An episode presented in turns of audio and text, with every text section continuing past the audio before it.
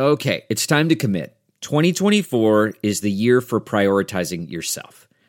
Begin your new smile journey with Byte, and you could start seeing results in just two to three weeks. Just order your at home impression kit today for only $14.95 at Byte.com. Byte clear liners are doctor directed and delivered to your door. Treatment costs thousands less than braces, plus, they offer financing options, accept eligible insurance, and you could pay with your HSA, FSA. Get 80% off your impression kit when you use code WONDERY at Byte.com. That's B Y T E dot com. Start your confidence journey today with Byte.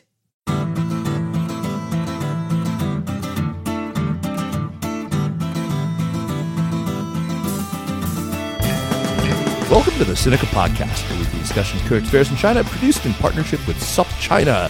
SupChina is the best way to keep current on the news from China with a daily email newsletter or, or a cool little smartphone app. Go to supchina.com to subscribe or download the app from iTunes or from Google Play. It's a feast of business, political, and cultural news about a nation that is reshaping the world.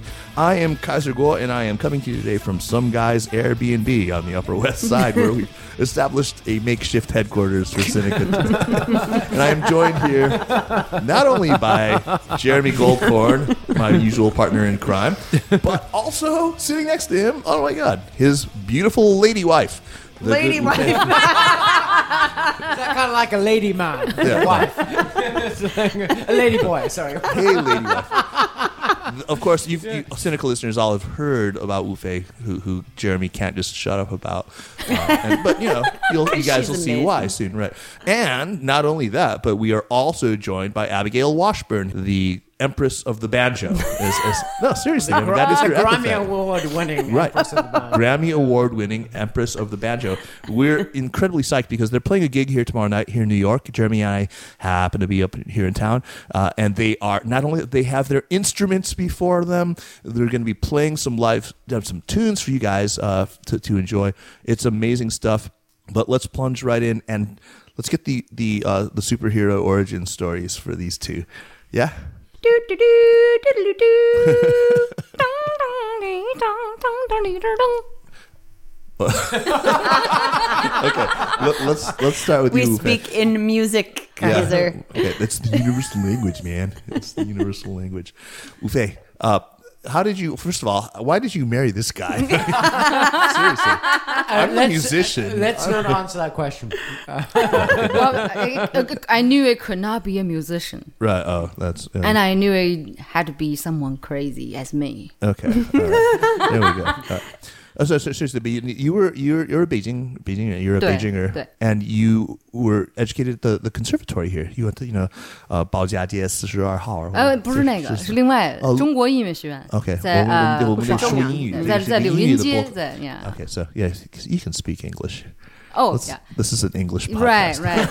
hey, well, yeah, it's at the China Conservatory of Music in um, Prince Doing- Gong's Palace for three years. Oh, right. In high school part. Oh, okay. Uh, well, they have moved it away um, a few years ago, but uh, when I was in high school, we were in there. It sounded magical. The stories that Faye has of being in Prince Gong's palace studying, you know. Yeah, I mean, I can Music. imagine it would it would inspire you to play some serious guzheng. I actually I didn't study guzheng performance there. I studied composition, Oh, okay. and uh, it just uh, yeah, it was quite a trippy experience uh, studying uh, in the Prince Gong's Palace. Do you come from a musical family? Are your parents both musical? Uh, I would say yes. Not my dad plays the sanxian, the three-string fretless. I would say Chinese banjo. Sounds quite similar. Except totally dead in tone, right? Yeah, that kind of like. it's like the toothless old codger instrument, Yeah, and, uh, or the courtesans in old It's a Beijing. very fun toothless old codgers. She looks great without teeth, actually. That's cute. That's by Jeremy. It's the uh, sunset you guys are familiar with. It's a three string. It's usually got sort of a, a, a python or a, a whatever a skin, Snake a skin. snake skin Yeah. uh, over over the, the sounding The board, drum. and it's got an incredibly long neck. And what I always found difficult about it is just in the first position, stretches are amazing. It's like you have to have like Rachmaninoff hands to play. Gotta have a super long pinky. yeah, that's, what the it thing. is. It's just a crazy long intervals, right? I mean, just like those, yeah, uh, yeah, And but I play the 小三弦 Oh, but okay. that, yeah, give me a gift is Xiao He plays the big the, one, the small one, the, the small version, one. yeah. Right. And uh, yeah, so he, yeah, he's a, he's a musician. He's incredibly talented. Although their time uh, when they were young, it was um, in the middle of the Cultural Revolution, so they didn't ah. they didn't have any chance or opportunity to pursue their dreams. Therefore, I got to do it for them.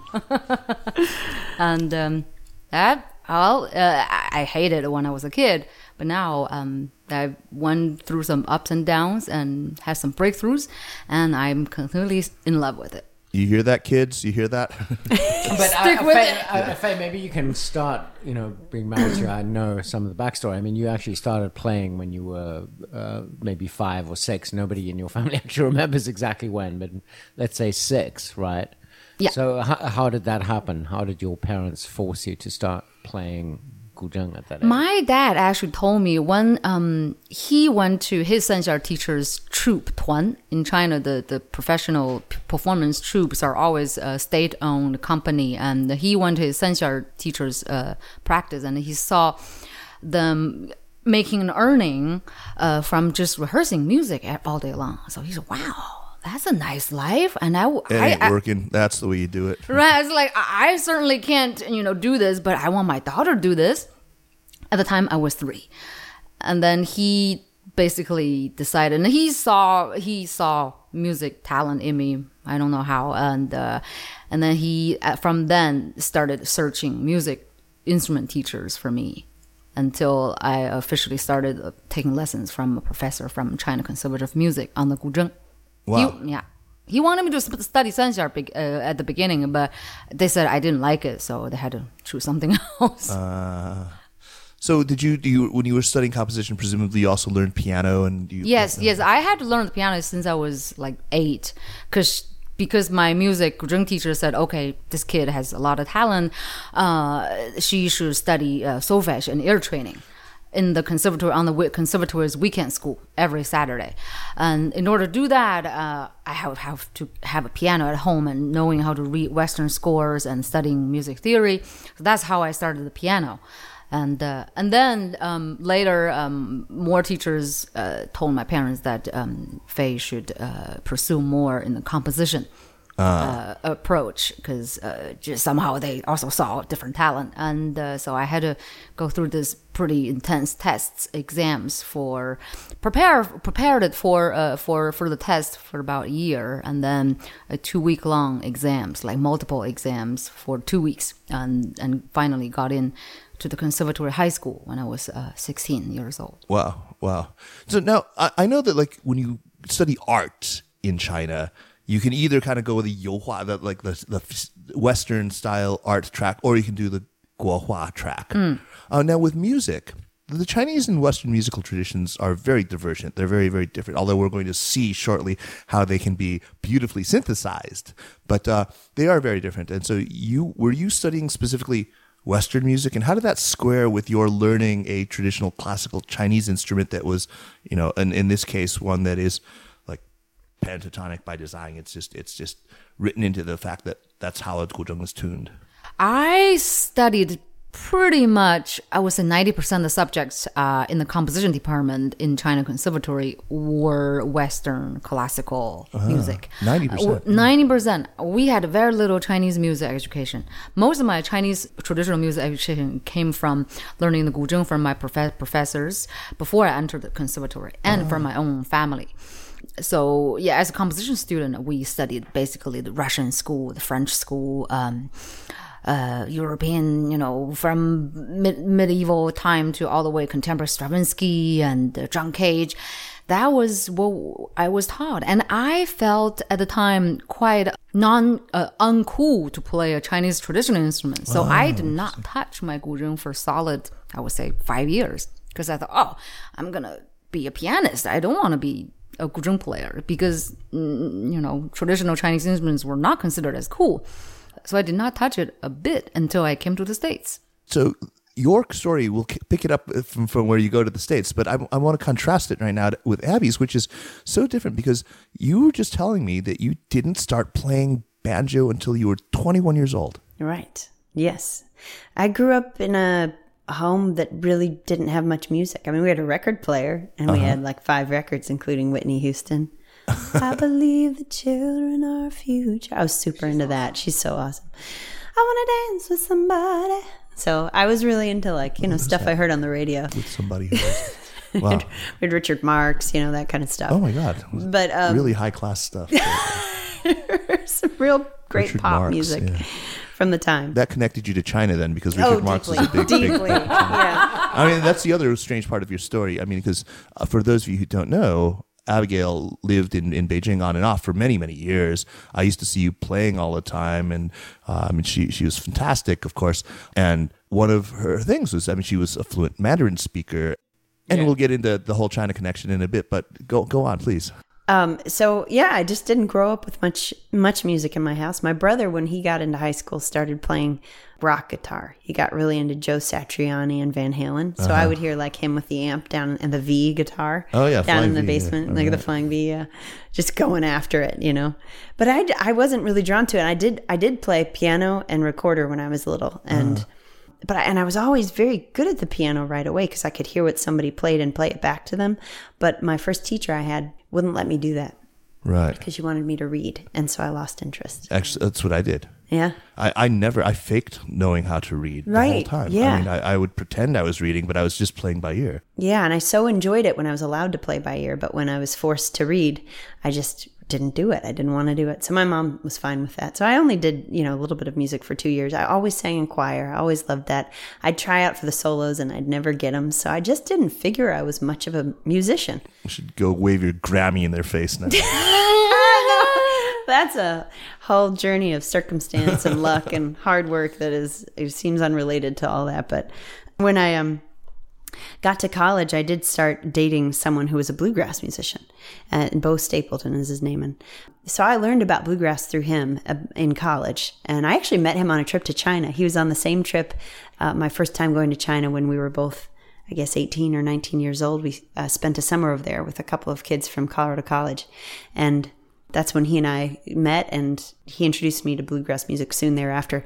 I, I again, it wasn't my thing. I, I, I felt very dedicated to China from the moment I, I went over there for the first time, and not that interested in bluegrass music. But I would still sell merch at their shows, and sometimes I'd sing like backup if they needed it, you know. But as I got deeper and deeper into the China, into under loving China and mm-hmm. understanding the lack of knowledge of most Americans about China.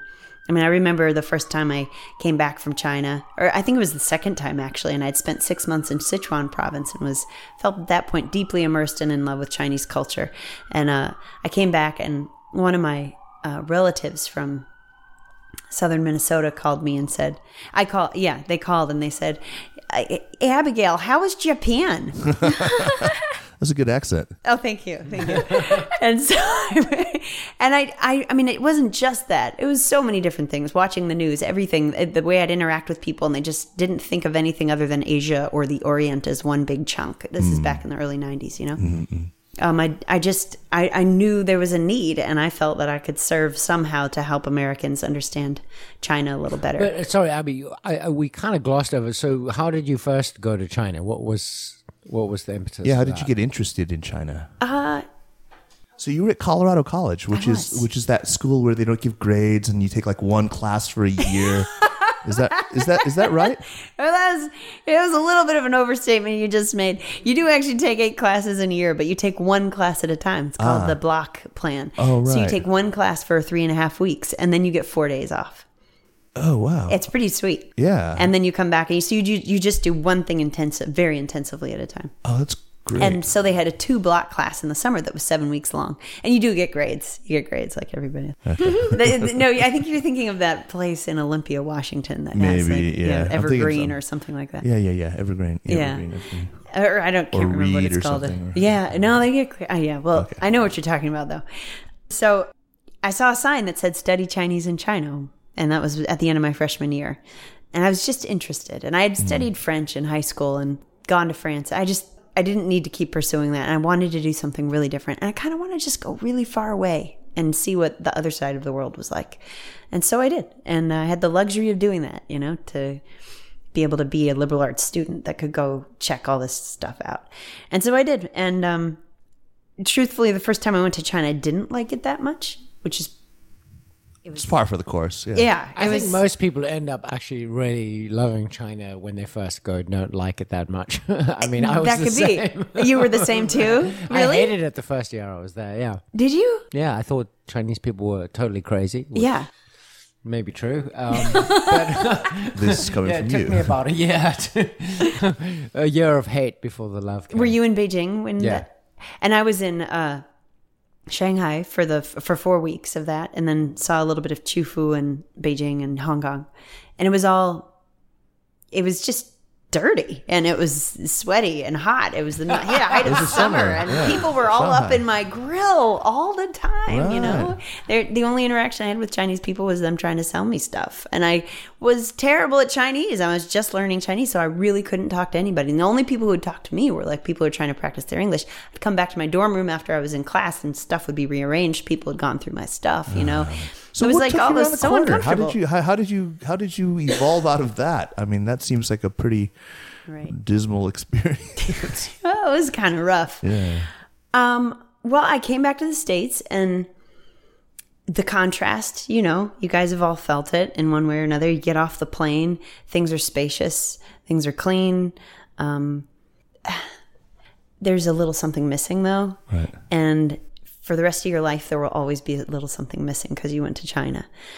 And I, I, I did think, okay, good riddance. I'm probably never going to go back there. I'm going to pursue something else in school.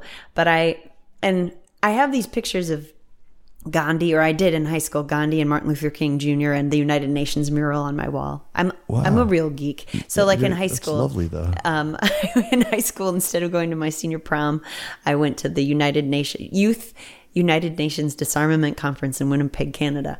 And I, so I'm that, I'm that kind of kid, you know? Excellent. And so I was there and I'd, I'd wake up every morning, I'd look up and I'd see Gandhi and MLK and I was trying to reconcile this experience and these feelings I had when I was in China. And I, I just knew, I felt like Gandhi was like staring at me and I was like, yeah, you're right. I'm like disenchanted with 1.3 billion people on the face of the planet, and that's not okay. And I have to figure that out. So I went back, and I, I went back a semester later, and I went to Sichuan province to the Keji Daxue at the time. Now it's it was the technical university. Now it's one university. And I met an amazing woman by chance, and that's a fun story too. But I don't think we have time. And I I met her on the street, and uh, she invited me over for dumplings. And she was an old lady, 80 years old Oh, lovely. cataracts, little silver hair, bob. She shuffled down the street. She was about four feet tall. and she took me in, and I spent three days a week with her for that six months. And um, she'd feed me. I'd gained 20 pounds. I gained 20 pounds. I got off the airplane when I got back to the States. My parents were like, uh, what did what did you guys do with your daughter? She's huge. it was all La, La uh, dumplings, Sichuan dumplings. Oh yeah, those will do it to you. So I, I fell in love. The second time I went, I fell in love, and that was that was that. And I knew I had to spend the rest of my life. I felt married to China after that. I had to spend the rest of my life figuring out how to help Americans and Chinese know each other better because those secrets, those special emotional intimate places that we have are hard to reach with each other unless you speak the language. You guys have kind of parallel stories in in a way because you know you've both kind of tried to wed Chinese and American music uh, in in in different ways. You know, coming from different directions, but meeting at a, a really, I mean, a pretty magical place, right? Uh, tell us about your you. So you came to the states for after after graduating from the conservatory, right? Uh, no, it's in the mid. Uh, I transferred from China Conservatory of Music to uh, Music College at un- uh. University of no, uh, North Mills. Texas. oh, North Texas, right? Yeah, they have a very big and um, quite a renowned music program. And uh, so uh, I got a scholarship, and I was oh, this is where I'm going. They, you know, it's nice, but uh, and then it was still in the kind of a music conservatory setting, so I wasn't, it wasn't super different. But the thing that really changed my life was uh, first for the first time seeing African drumming ensemble and the Indian raga singers. Wow. So I was like, oh my goodness. And their marching band, because UNT has like the country's top level marching bands. I was just blown away by the music that had no clue, like never saw anything like that in my I life. never would have guessed that marching bands had p- played a role. In uh, your, right? in Oh, your- marching band! Oh, they were amazing They're drummers. amazing, They were really. They were like practice. Texas is hot. They were like practice outside on the like concrete. Like like eight guys. I was just just seeing the sh- the the shadow of of their drumsticks, like, and then they have all sorts of patterns, combinations. You know, they're just amazing percussionists. Wow. So uh, I I had a blast. Um. So uh, and then after that, um. I went to Mills also by a, a total chance, like chance. I did not plan to go to a nest of avant-garde composer school So you, how long were you at UNT for, Faye? for two years And then you graduated and with a yeah music bachelor's and you went to Mills college, College. for a graduate bachelor's and, degree. and, uh, Mills is in Oakland, California, near San Francisco, yeah. right? And tell us about Mills because it's kind of a, a special place. I mean, it, it, it- there's a certain kind of uh, uh, musical music that comes out of uh, of Mills, right? Yes, at the time when I applied, I didn't know that much about Mills' uh, legacy in the avant-garde, uh, uh, like contemporary American avant-garde music scene. I just thought I needed to go to get a master's degree somewhere and uh, a famous music you know as a chinese student that's all you think of and then uh, i met this composer uh, Rzewski, frederic Rzewski, in Cincinnati Conservatory uh, during a music festival. He recommended Mills, so I was like, oh. And then I started checking out other schools, like Manhattan School of Music, and uh, and then I saw uh, the website of Mills campus and saw, oh, California, oh my goodness, it's so beautiful. I want to go there and check it out. Well, like obviously they're good because otherwise this famous professor wouldn't recommend it. So I just applied, and they accepted me and uh, so when I went there, uh, I realized, wow, uh, like it was associated with so many uh, revolutionary composer in the contemporary like music history, basically John Cage. Uh, you were familiar with Cage. I mean, you just I it in- was in, familiar with the name, not so much of the work and Not the the, influence. yeah, or- I, I knew who. I mean, it's like his famous, you know, not playing anything for four four minutes and thirty three seconds. But and and then I really started studying about Cage's work um, from when he was young, and then the progression, the the development as a composer from when he's young to to where he like re- revolutionized the concept. And then i started to have deeper understanding of why he did it. And the yeah. At this point, were you already was the seed already in you to think about combining somehow Chinese uh, traditional music in some way with yes I, I actually had started doing that even when i was in china Uh-huh. uh, putting uh, uh, chinese instruments with western instruments together uh, writing uh, writing music like that um, but only for well there's some kind of um, curiosity of combining the the sound, the result, um, but not still kind of trying to find my voice. You know, I was only like you know 18 or Right. not knowing what I was doing, just trying to pile a bunch, bunch new sounds together. But at Mills, uh, I started to have more understanding, and I had a what the wake up call to me to really change that the moment that changed my life was uh, when I had the my first lesson with uh, Fred Frith.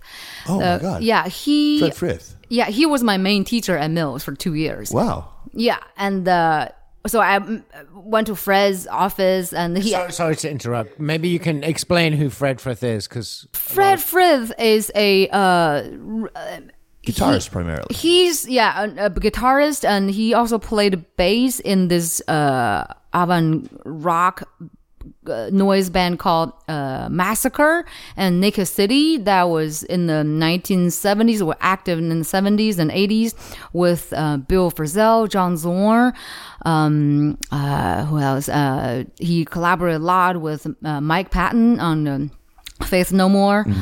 Uh, and Mr. uh, Bungle, right? yeah, Mr. Bungle, yes. And um, also Fred collaborated with uh, Bjork, uh, Brian Eno. Mm-hmm, So just uh, just like uh, you know envelope pushing sort of uh, m- other musicians in their genres. Just uh, so Fred. I had still had no clue who he was, even when I was learning from him at the beginning. But he asked me the first lesson to, uh, he asked me to bring my recordings, my old compositions. So he wanted to take a listen.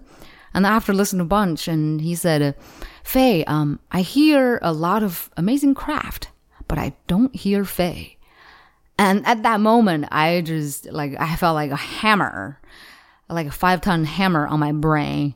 Wong. I was like, holy moly, what have been have I been doing in 22 years in my life and not knowing why I do music? And uh, I thought I was like, you know, writing the the next Chopin piece and all that. But now it's like, oh, I guess they're all nonsense. So I, I just had to go home and just kind of 闭门闭关, just like shut the door and think for like 10 days.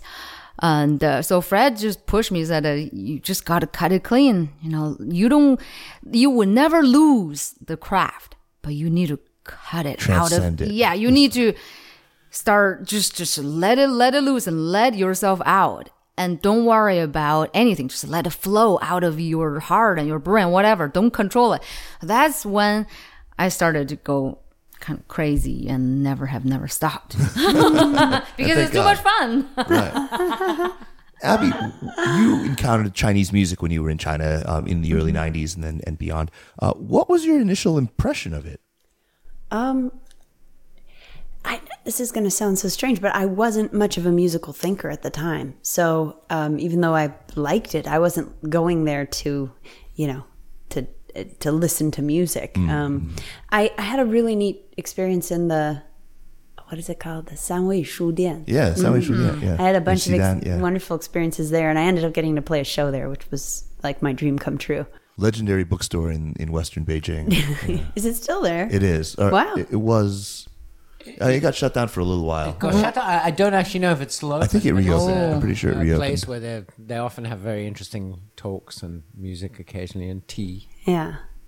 So I, I started being really introduced to the, the music there, and I would go. I was this was when I was a cons- consultant working at a consultancy as an intern, APCO in Oh, you worked at Beijing. APCO. Yeah, for six interesting. months, and I and so on the weekends and a, a lot, I would end up at Sanwei Shudian to see music, and they'd have little puppet shows there sometimes and things, and um, and that's when I think I started really having a love affair with Chinese music and the way that nature and uh, oh, so much space in the music, so much space compared to most of the things I've heard growing up in America.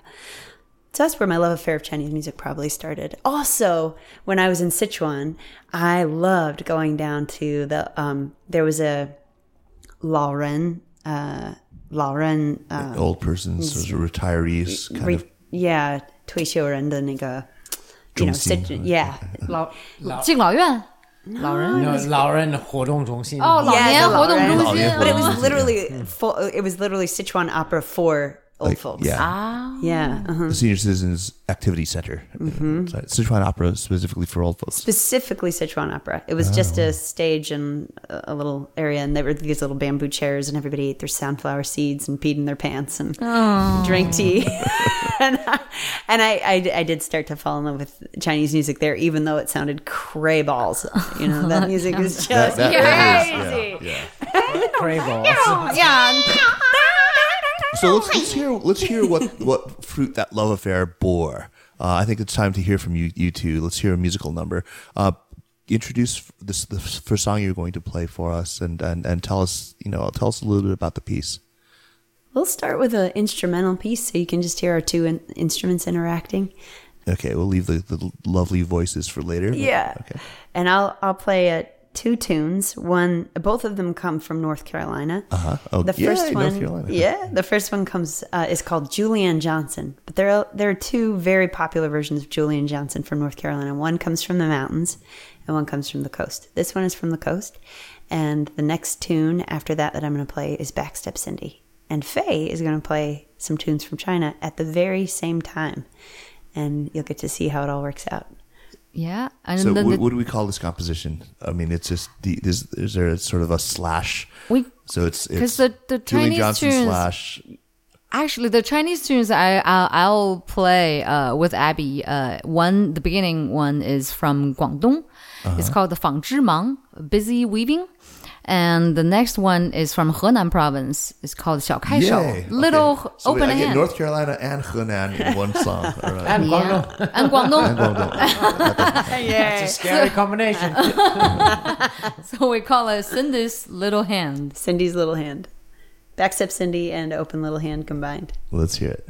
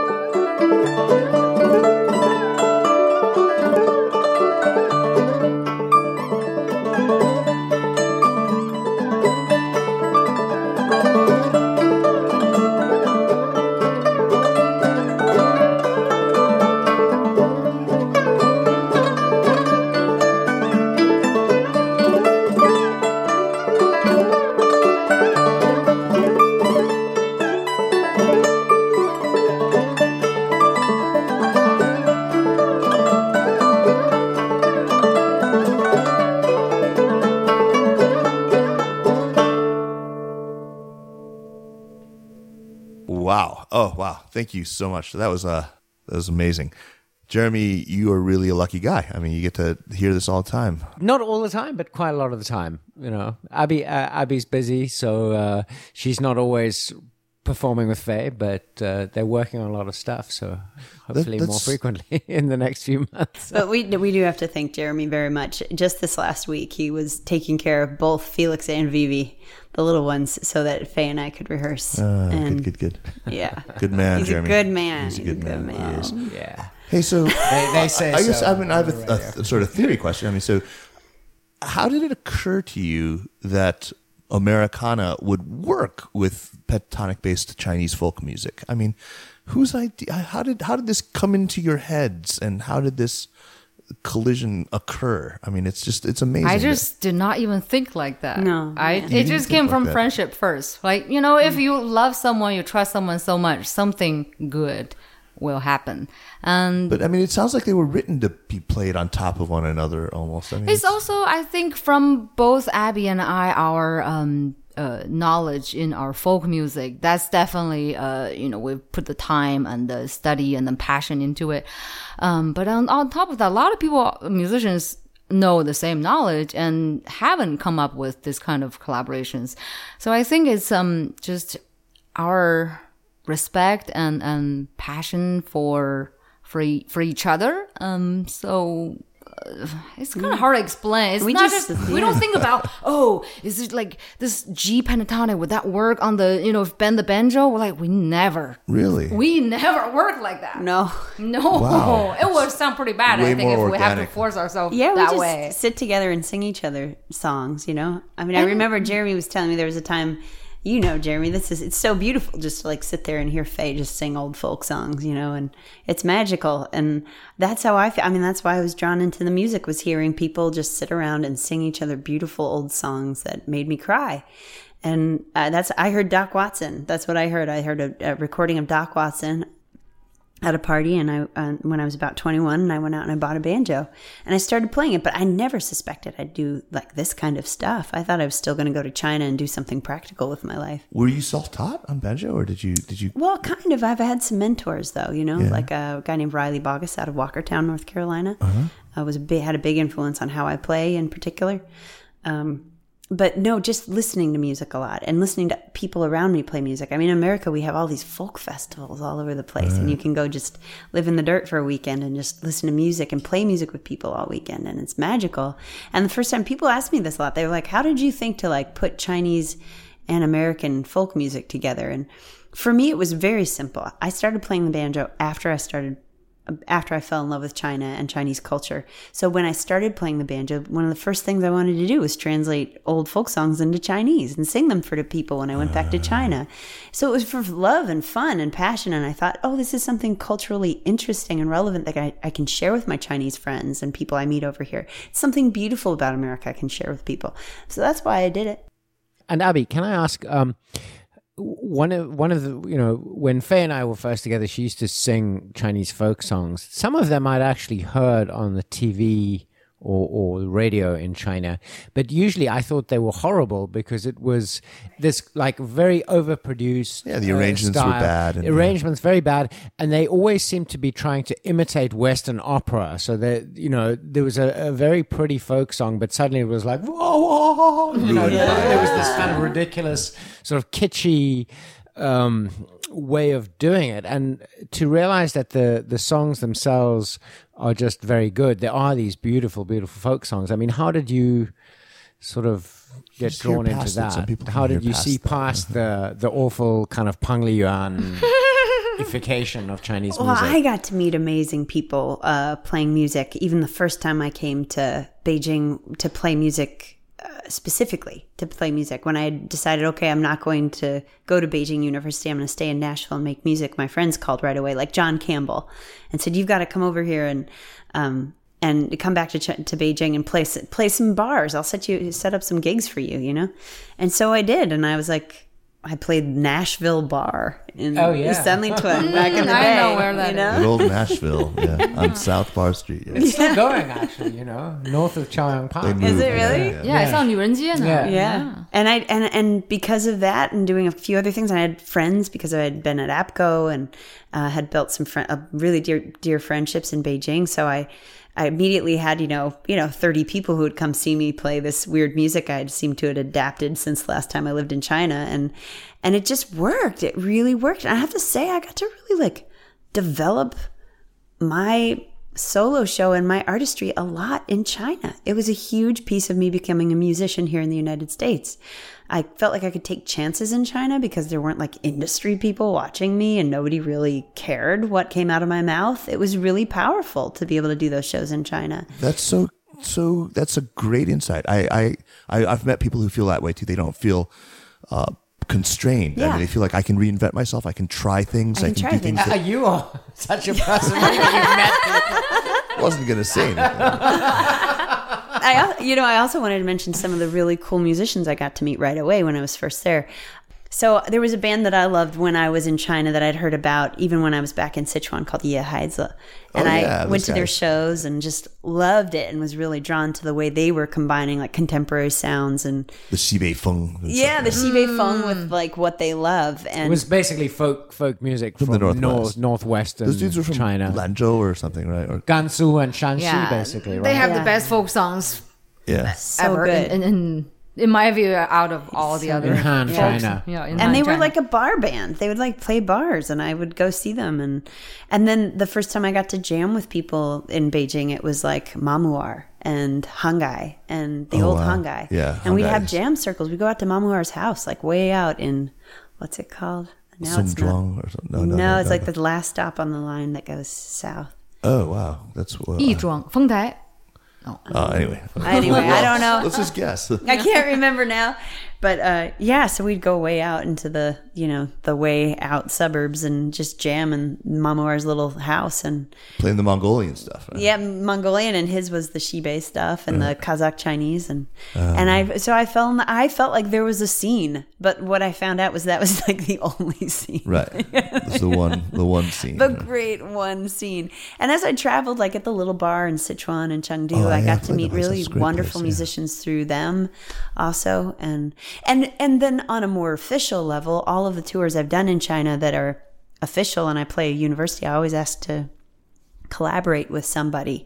So I've gotten to play with amazing musicians all over China because of touring all over China. wow. But Faye is my favorite. Also, let's hear something where let's with- let's hear something with a little vocal action going on here because you guys blend so beautifully. What's the next song you're going to play for us? The next one is called uh, "The Water Is Wide" and "Wusuli Boat Song." Uh, the one that I sing in this one is called the Wusuli Chuan Ge. It's actually a very famous folk song in China. However, the version that I grew up, or most Chinese grew up knowing, is uh, the lyrics are added to the melody by this famous singer who made the song famous in the 1950s, and is about praising the Praising. Mao, yeah, yeah, yeah, exactly. Uh, so and I, I did not know about that until I started digging up more because from the experience of uh, other songs that I, I just had to, you know, investigate more. And then I did find out it's um, actually Hezhe, the ethnic group in nor up and near Wusuli River. In in the northeastern part. Uh. yeah, of China, yeah, yeah, yeah. in Heilongjiang province, right? Yes, yes. The basically at the border between Russia and China. So two thirds of Wusuli people live on the Russian side, and then the the other side, the other uh, live on China's side. So this one. Their song has become the most beloved and famous popular folk song in China. So, uh, so this is the Wusuli boat song, and Abby's song is called The Water is Wide. And any of you who are, well, a lot of you probably know this song. It's of Scotch Irish origin. It's old, old, old. And I took one verse from it that seemed to fit um, what Faye and I were singing about. We're new, we're new mothers. We're learning how to do this, and we have a deep love affair with our children. And so this is why I chose the verse that I did. And they're they're both sort of you know riparian songs, right? They're both about water. Al- Although, I mean, something as somebody's you know listened to y'all sing, Y'all. sing, sing, sing, sing this together a number of times. What I always find interesting is that the Wusuli boat song uh, is about the joy of being on the river and the length of the river and how you can go places on the river and catch fish and stuff. Whereas the water is wide is about how the river is an obstacle to you getting to the other side and you know meeting your love or doing something. So Yeah. it's kind of like a a, a clash of uh, attitudes towards the water. It's true. When it when it's ah. about they they live their life, their whole life comes Yeah, from yeah, the yeah. water. Yeah, And- water is their fisherman. joy and their happiness, mm-hmm. where life's yeah comes. So Let's hear it. Yeah. This is a, this is a, one of your, your famous ones. This is this one was a huge hit at AAS. I remember. It's really big with lots of Asian scholars. Okay, the the water is wide and Wusuli boat song. 阿 ah!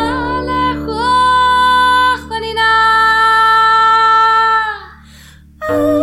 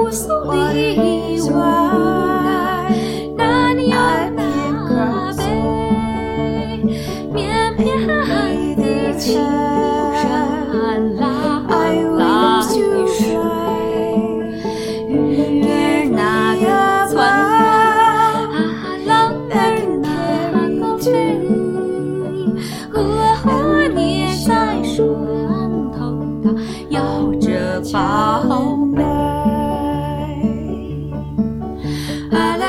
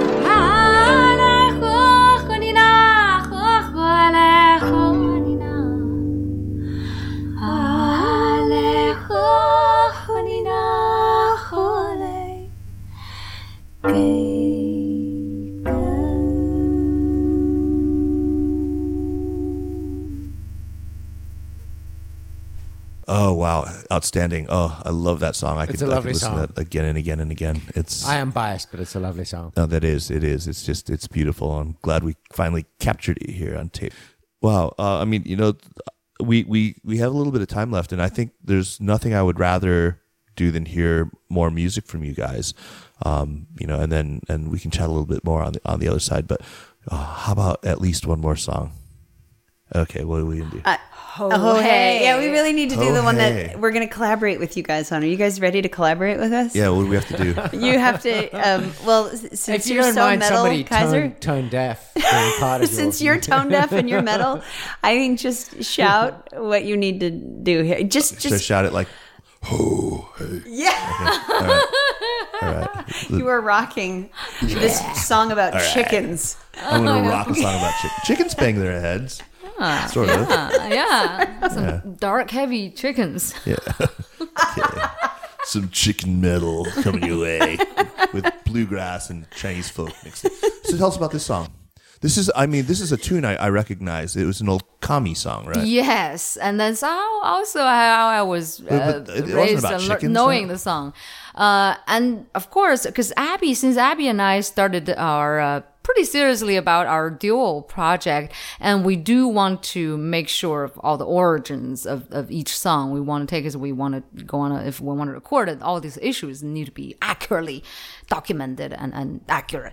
So, um, so I start doing research on this one and I found out, of course, again, someone from the party probably took um took the melody and added to their lyrics to praise the communist big production. So, what were the original lyrics? Well, the, the lyrics well, that you learned, I mean. Uh, 大声 Uh, 大声唱呀嘛吼嘿 or like great production. ho- Yeah. hey ho or whatever. Yeah, yeah, just all about 大声唱. Well, there's several uh, verses, but they're all about how great and how much we can produce in the socialist communist under the communist party's leading leadership. So uh, that's just how everyone knows about, about this song in China. And uh, I actually found out it's about uh, it's a f- farmer's song, chicken farmer's song about a farmer hearing the chicken rooster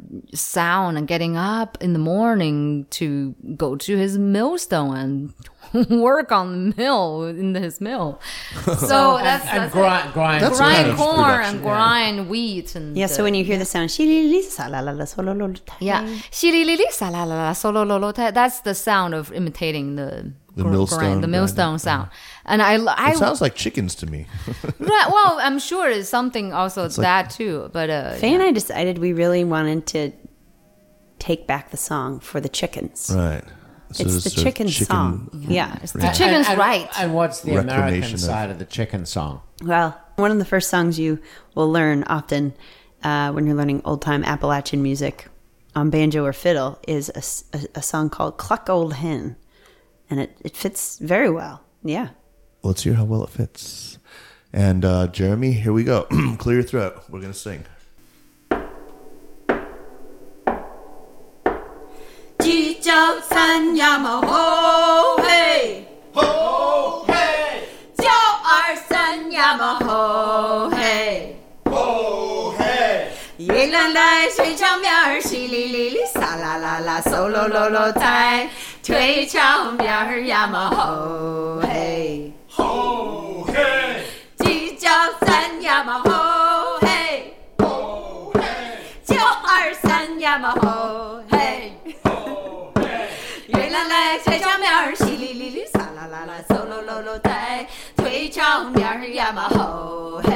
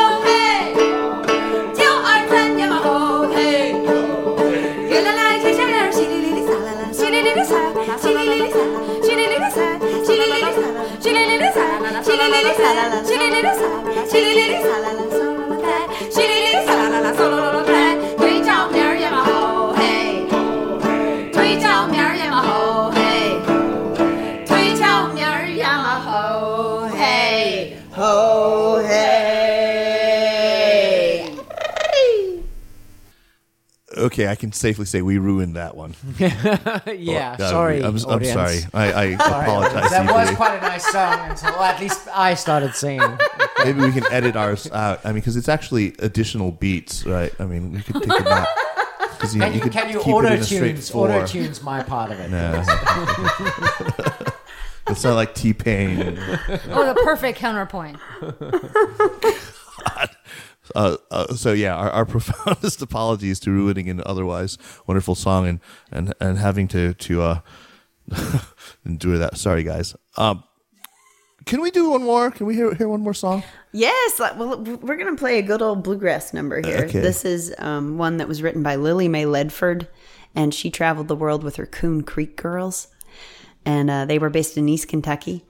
And so they wrote a song about traveling all over the world playing music in the 1930s. They even, I even read somewhere that they took their Renfro Valley barn dance all the way to Shanghai in the 1930s. Oh my gosh! Can you imagine? Oh my gosh. Wow. I wish I could see that. Wow, yeah. So we wrote um, most all of these lyrics are are their original lyrics, and We added a Chinese um, lyrics at, at the last verse, uh, just singing, yeah, like how we in the now nowadays us want how, how we want to what we want to say. Yeah. it's a 天天涯涯海角海角走走一一遍.遍. Yeah, like every corner of the planet, we want to take our music and then we take our instrument and we sing. 天涯海角走一遍, like travel the whole world with our music, with our So instruments. it's literally 天涯. So it's like the banks of heavens and uh, 海角, uh, 海角 the corner the corners of, oceans, of the seas, the oceans, right? yeah. to the furthest corners of the seas and to mm-hmm. the the furthest reaches of the heavens, right? So, 弹着琴我弹着琴，我唱着歌。While uh, I play my instrument play and my I while I sing，天涯海角走一遍。Ah, uh, awesome. All right, let's hear that. Oh, but we do lovingly call this song. We've changed the title from Banjo Pickin' Girl to Banjo Guzheng Pickin' Girls. All right, Banjo Guzheng Pickin' Girls. Off we go.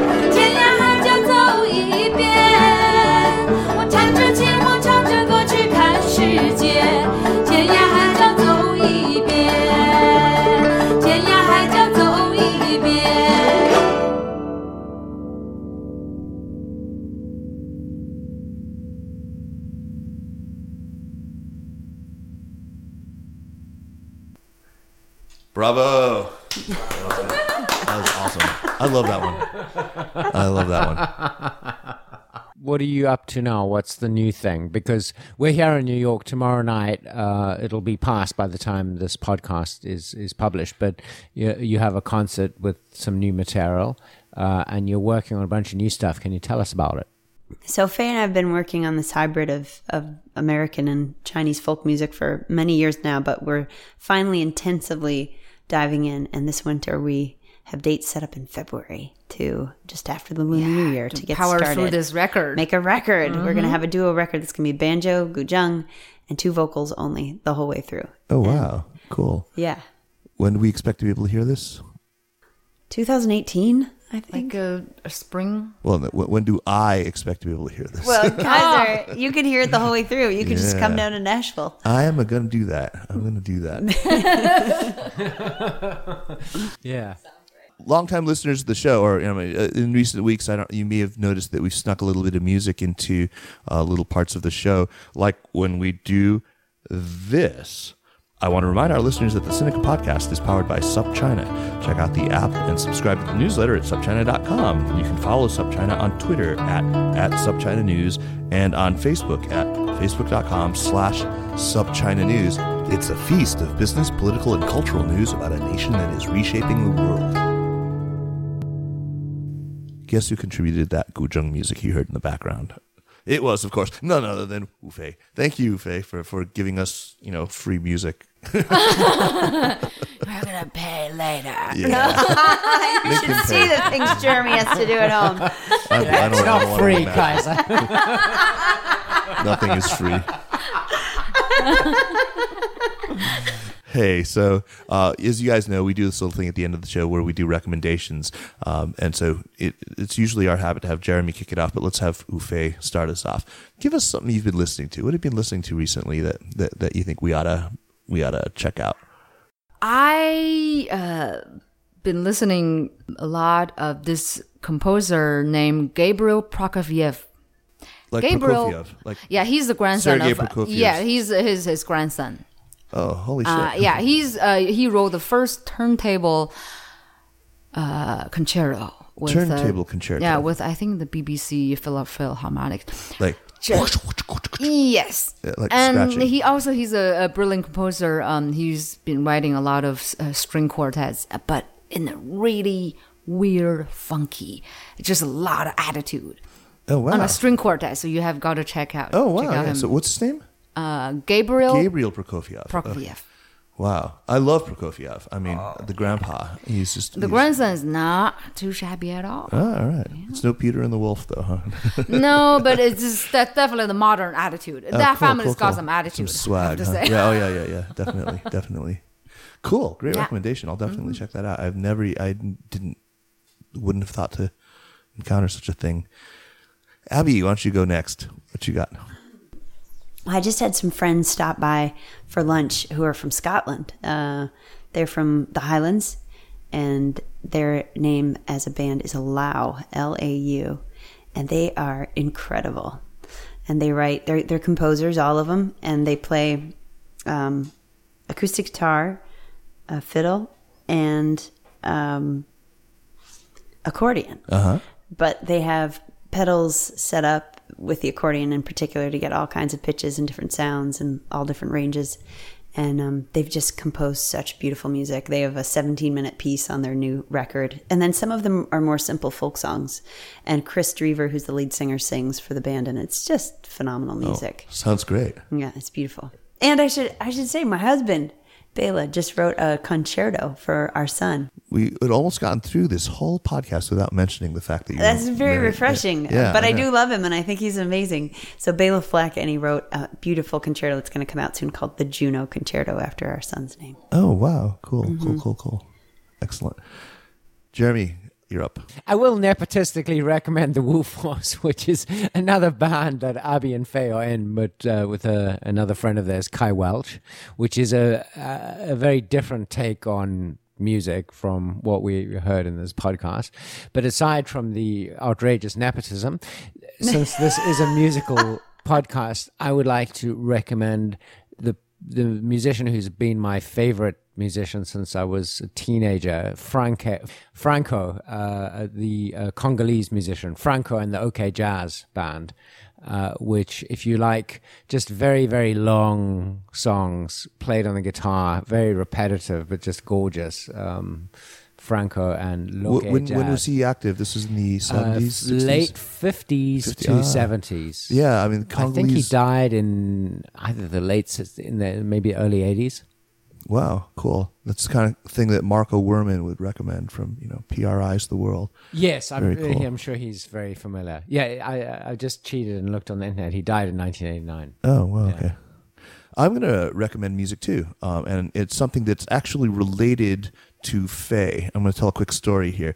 The first time that I think we hung out, and Jeremy came over, um, I was I had music on in the background, and it was a- fairly obscure band from Oakland, California, that had some connections to you know a band I played in with in college. Uh, And we were all living in Beijing. we were all living in Beijing. We were all living in Beijing, and I'm, you know, sitting in my apartment, and suddenly Fei turns to me and goes, "Is this Sleepytime Gorilla Museum? This is Sleepytime Gorilla Museum, right?" And I went, "How the how the hell do you know Sleepytime Gorilla Museum?" Uh, and so the whole story came out that you were friends with like Carla and with Nils and with Dan and all and Mo and, and all, yeah. Oh my god, it was just crazy because you know these are guys that I knew in college, uh, and you know, wow. I mean, they're so I'm recommending the music of Sleepytime Gorilla Museum, uh, which is actually available on Spotify. You can you can you can hear it. Um, particularly the band um, grand openings and closings. Uh, the, the, the album grand openings and closings. The other, the other ones are great too. Uh, of natural history is is another one that I, I um, check out. Songs like "Sleep Is Wrong," which is great, and "The Donkey-Headed Adversary of Humanity" opens the discussion, which is just the most badass piece of music ever. There's a they're they're just um, there's there's some Zappa in them and some Mr. Bungle kind of stuff in there. It's it's uh, tremendously creative music. I mean, just very, there's very like- innovative. Yeah, yes. there's a, a violinist named Carla who, who also does like Carla kills that. Yes. yeah, just she's amazing. Amazing violinist, amazing vocalist. Yeah, she's great, and she has another band that does like sort of Balkan style music called Charming Hostess, and check them out And too. Tin Hat Trio. And Tin Tin Hat Hat. Trio. Oh, Oh, Tin Hat yeah, is yeah. I know that one. Wow, It's very good. Yeah. yeah, all right, a very musical. Uh, thanks so yeah, we much. can I- keep I'm it almost- going for the rest of the We night. could, yeah. Well, let's. I say instead we go get some Sichuan food. Yes. Oh, yes, please. Oh, Yao Day. Uh, hey, so um, thanks everybody. The Sinica podcast is powered by Sup China and is produced by Kaiser Kuo and Jeremy Goldkorn. Special thanks this week to the guy whose Airbnb we're in, whoever that is. What's his name? James. James. Hey, James. Thanks. Uh, special thanks also to Anla Cheng, uh, to Sarai Darabi from SupChina. Drop us an email at Sinica at supchina.com. Visit our Facebook page at facebook.com slash Sinica Podcast and follow us on Twitter at Sinica Podcast. Thanks for listening, and we will see you all next week. Everyone, bye. Bye. oh, we should do it in harmony. Let's do it in That's harmony. Dominic. Bye. I can't harmonize. What, what Jeremy should start. Yeah, yeah, you start. Uh, yeah, I'll stop. Bye. Bye. Bye. Bye. It's the seventh chord. Bye.